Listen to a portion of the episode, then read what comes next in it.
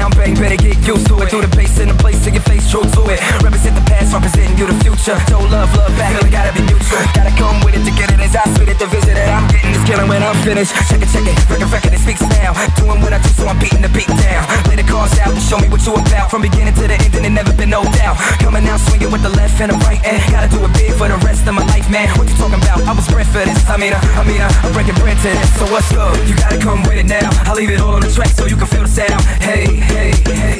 It all is today, so forget whatever that they say. Hey, homie, step your game up. We not the same, bro. I tried to save ya.